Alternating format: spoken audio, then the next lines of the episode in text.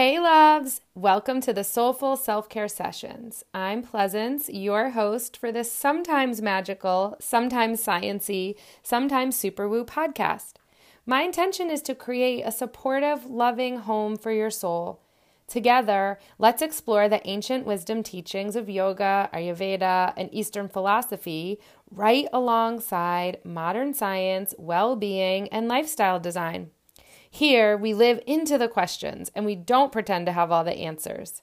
I deeply appreciate your support, and I really hope that this inspires you to have more joy and ease every single sacred day.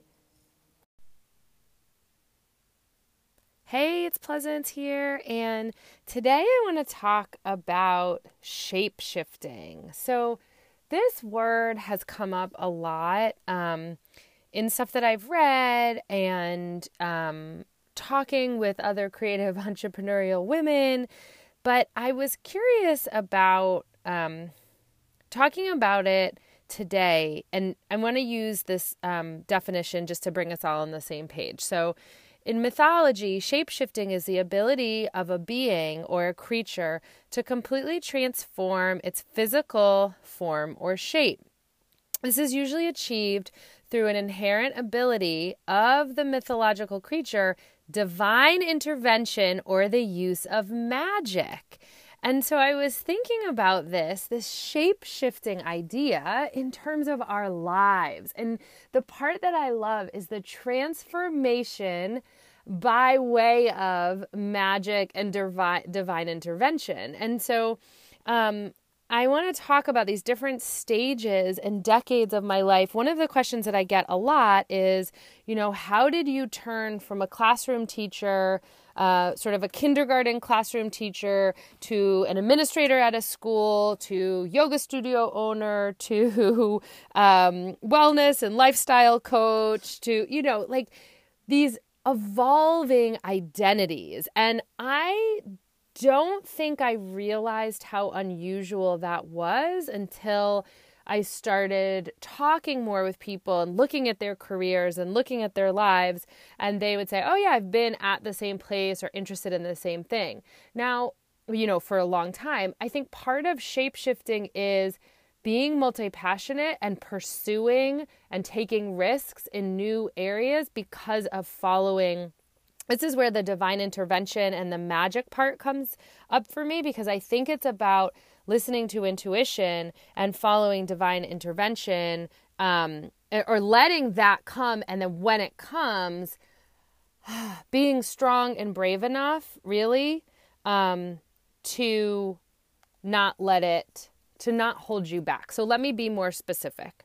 In my 20s, I spent that entire decade working in the schools, right? I was a classroom teacher, very involved with local politics, very involved with local community organizations, and very involved with making change for teachers and students and schools. That was like really what I was spending all my time doing. Um, I fell in love with yoga in my 20s as a way to support my teaching career and really help process the trauma and the um, stress and the stimulation that the squishing in um, that was happening in my body every day. Um, and I turned to my yoga practice to help me. Um, especially because I actually had debilitating, I was hospitalized in my 20s for um, my hips because I couldn't walk. I was in severe pain. This is actually why I turned to yoga um, because I was in excruciating pain and I needed to do something physical that wasn't going to have me be in pain the way going to the gym was. So I count, came to yoga because of a hip injury and hip pain. Um, they did tell me that they didn't see, you know, in the in when I was at the ER and I could bear I could not walk and I fainted from the pain. They said, "Oh, there's nothing wrong." It took months and months and months of a variety of doctors and frustration and pain to find my way to someone who talked to me about uh, piriformis syndrome, which is um, what I eventually came to kind of identify as as having. Regardless of that I also know that the physical body holds the stress and trauma mm, that we experience in the external body. And I had had a lot of stress and trauma. And in Eastern philosophy, the hips are where a lot of emotion is stored, um, and there's a lot of kind of baggage there. So, um, to me, looking back now and reflecting on it, it makes a lot of sense. The first year I started teaching in DCPS was the first year that my hip pain started and I couldn't walk. And I think that that had a lot to do with experiencing and internalizing all of the pain and trauma and suffering of my students on top of my own personal experience. So, my 20s were dedicated to really these two passions, right? Behind the scenes, uh, practicing yoga, falling in love with yoga, going six days a week, seven days a week, as often as I could, all kinds of yoga. But by day, I was very committed to my career in education and was very passionate about urban education, specifically in black neighborhoods and specifically eventually became specifically about boys. And I became obsessed with boys education which you hear me talk about a little bit in the last episode. Um, but divine intervention and trauma is why I left. We had a shooting at the school and um, that I was an administrator at, and it was too much. It was too stress too stressful. I was 28, and I was the only um, was I was the only white person on staff, and I felt um, isolated and lonely and super scared. And I had never felt that way in those previous eight years. I had really just been focused on the students and the work. And something changed the day of the shooting, and I got really scared, and my life started to kind of fall apart. Um, I gave my notice uh, about a week later that I wasn't going to continue, and I left. And I was really, really, really sad, and I was heartbroken, and I felt like I had no idea what was going to be next, and what my purpose was going to be, and what on earth I was going to do with my life and nobody you know there was a few people in my family who understood it and there was a few people in my family who did not. My husband mel um, was extremely supportive as he always is and always has been and just tells me go do what makes you happy and um, find your way. And he has so much trust in me and confidence in me that i did not have especially at that time. Um, the year of the shooting i had been researching phd programs in urban education and looking at some superintendent programs as well as leadership programs, uh, just trying to really figure out what was going to be next in my education career. And after the shooting, walking away from the school that I had been a founding board member of and then a founding administrator of, um, it was very painful. It was very painful. And the transition then into the yoga world came shortly after because here we as i'm moving into my 30s um, i become pregnant with my daughter shortly after i leave the charter school system. And the pregnancy with sailor was the most magical beautiful uh, just amazing experience. And this is where in that shape shifting. This is a real turning point for me because um, I started to feel so I'd been doing yoga for eight, nine, ten years at this point, and I really started to feel the healing happening at the cellular level. I felt whole, I felt beautiful, I felt connected. And these were things that were not normal to me. I started being nicer to myself mentally and physically. And the things that I used to kind of abuse myself for, I started to fall in love with. And I developed on my yoga mat this really deep personal relationship with myself. And then having Sailor in my body was just like icing on top. Like being pregnant with her, I felt amazing and I felt really free of the stress and strain that I had felt in my education career that I actually did not know was that stressful until I left. I did not realize how um, much it was impacting my energy and my sort of chip on my shoulder and my attitude towards other people. And I was drinking and smoking a lot. And I was just really, I loved yoga. And I also was having um, some the, the way that the stress was manifesting in the body was definitely in my relationships. Definitely i was very hard to be around um, not professionally but personally. Um, and as I fell more in love with yoga and started that path with the pregnancy, that's when all of the ideas for Little Om were born when I was pregnant with Sailor. And, uh, you know, just felt so good to flow into this let's create a yoga center.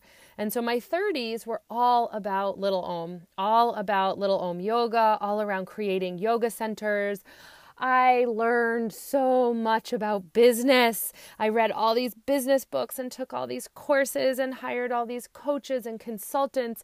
I basically spent all of my profits from Little Om on my own education and learning around business, creative entrepreneurship, running yoga studios, being a mompreneur and balancing my time with the studio time and I just loved it. I mean, it was amazing. It was so fun. It was so community oriented. It was so challenging. It was so beautiful. It was so vibrant. The work that we did at Little Om, the students, the connections. Oh, I just, it was such a really beautiful time.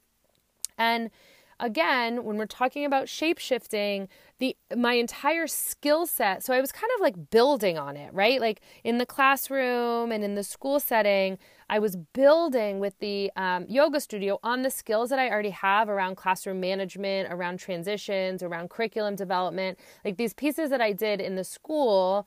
Um, then I kind of took that and then I put all these layers of business and uh, running a yoga studio on top of what I knew about schools and running schools. So that was really cool. In some ways, it was different, and in some ways, it was really similar. But for someone like me who always has to be learning and growing and learning and growing and expanding, it was awesome to just go all in for that. So then here comes divine intervention again, right? So this new landlord comes after we've had multiple studios and we've run this conference, and there's just so many students and good high vibes. It was just awesome. And this, you know, owner comes and basically says, like, we're going to double the rent. You're going to have to pay the taxes in the building. You're going to have to fix all the windows and the doors. And I just knew it was like, I really truly believe everything has a beginning, a middle, and an end. And this was the end. It was like, I can't do it. It, it's like it had had its arc, it had had its it, this wonderful time, and then it came down. And it was like, no, I think things are different now in all ways, right? Like my kids were older and I didn't want to work seven days a week anymore. And I also saw the yoga industry was totally turning on itself and was so full of scarcity mentality. And the yoga industry and the studio model is just not working um, the way that it had, at least in my experience. And I'd gone to conferences and again spent all this money on trying to understand and make a really good decision. And at the end of the day, I sat at my kitchen table and looked at Mel and I said, you know, I think we're done. Like, I just can't continue this. Um, and that was really painful and really messy and really hard. And there was a lot of tears and a lot of wine and a lot of sadness. And shedding this identity that I had built for myself yet again, right? Like now, after the studio closed and I decide to close the studio, I realize, oh man, this is what I do. I open things, I start them, I give them a lot of love and juice, and then I close it. I, I start things, I beginning, middle, end, beginning, middle, end. And that's when I really started thinking of this next chapter of my 40s paying attention to the shape shifting, paying attention that these magical divine interventions come in our life and teach us things, and that as a living being, this is a really important part of my creative energy and creative flow, and actually has influenced all of my other practices. I mean, it's just such a big part this this expanding and contracting. And so I made some notes around like what are the outcomes of the shape shifting? Like if I think of the 20s as education and I think of the 30s as little Om studio and the 40s as just like a big question mark right now, I have um like three or four sort of charts and lists and creative visuals in my um, planning notebook that maps out all these dreams that I have. Like, I don't know what's around the corner. I'm pursuing a bunch of different interests and I'm reaching out to people and I'm really just paying attention to what's the next thing that feels good and yummy and and how to map that out in a way that continues to follow flow because I do the outcomes of the shape shifting is that number 1 I really trust myself is that even when I'm in a in a state or um, texting my friend Anna or Meg or Mare, who have all been on the podcast, are going to be like, "Help! I don't know what I'm doing." You know, even in those states, like there's a deep trust that it's all going to unfold. It is all going to happen just as it is meant to. That I am not actually in control of what the 40s are going to look like, but that I can be an active participant and I can have inspired action, right? Inspired action. So these outcomes of the shape shifting are around the trust, following inspired action. Um, moving towards clarity builds and gives me confidence. So when I feel um, uh, like a divine intervention or magic, or I get a, med- a word comes in in meditation. So divinity came up in meditation recently, and I'm like, hmm, I want to pursue that. I want to think about what does that mean. So I find that this that this creativity and the clarity and the confidence all kind of circle one another. I also know that through this process of shape shifting, my relationships have grown so deep and so real and so loving. And one of the reasons I think why is because th- through this taking risks and letting go of things and moving more towards my wholeness and my true nature and my dharma is that I'm in a better place to let other people live their lives. Like I'm not so involved in terms of they're making the right decision or they're making a bad decision. Like all this judgment that I used to have about everybody, I don't have it anymore. I don't know what's best for these people I love. I just know I have to listen to my heart. And when I do that, I have space and love for them in ways that I'm telling you I did not have before. Um, and so these growing and deepening relationships is like the best part. It's really the best part. Mm. So, more healing, more openness, and that really, because I'm leaning in to this whole idea of harmony and nature, Ayurveda, and trusting nature, is that I'm trusting myself and I'm learning how to do that because everybody everybody uh, is human, which means we're growing, expanding. We are living things, living creatures, and living things need new ideas in the water and the sun and the earth and the soil. And we need to have these ebbs and flows and follow our creative path. Now, it doesn't have to look like mine in terms of this being from work. It could be if you're playing guitar, or if you're painting, or if you're gardening, or if you're journaling. Like, I just want to encourage everybody to really pause and reflect looking at your life and looking at your decades and your stages and thinking through like was there a theme there? And what was i learning about? What was i studying? What was i growing? You know in what areas was i growing? Were i growing? And then how on the other side of that like and maybe if you haven't then it's time to kind of investigate from the inside out what feels like um, an area that you would want to have a little bit of shape shifting so I hope this is helpful in terms of you being able to see a part of me and you and our shared stories. Um, and I just think that um, I'm very reflective, turning 40 and moving into this next decade with those unknowns. Like right now, I show up every day for my clients, for my groups. I do this creative work. I write, I read. And right now, that feels awesome. Um, it feels good. And I know that I'm someone who always is going to have projects and passions and be questioning everything um, and looking towards what's next. Even though I'm just in terms of right now, I think every day, what's now? What's now? But I also know my heart always yearns for what's next. It's just how I'm built. And so I'm living in the questions. I am not giving you any answers for you. I am just clarifying what my creative entrepreneurial path and how I'm skilling up. And I'm always learning new and interesting things. Right now, I'm studying Up a Storm, all the neuroscience, all the Joe Dispenza work, all of the um, Ayurveda. I'm very interested around this intersection of Ayurveda, law of attraction, and alignment and abundance. Like, how do these all play out? especially from that Ayurvedic model, how do we bring forward um, some of these really powerful teachings and not just for us, but how do we do it where we're really then intentional about teaching our kids some of this mind, all this mind work, and how to work with our brain and how to work with how we're pre wired? I mean, it's so awesome to have these tools.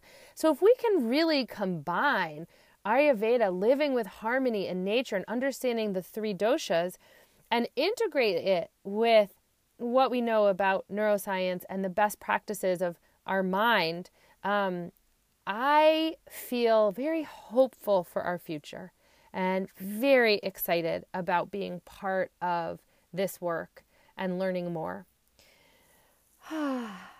May you be happy. May you be safe. May you be healthy and may you live with ease.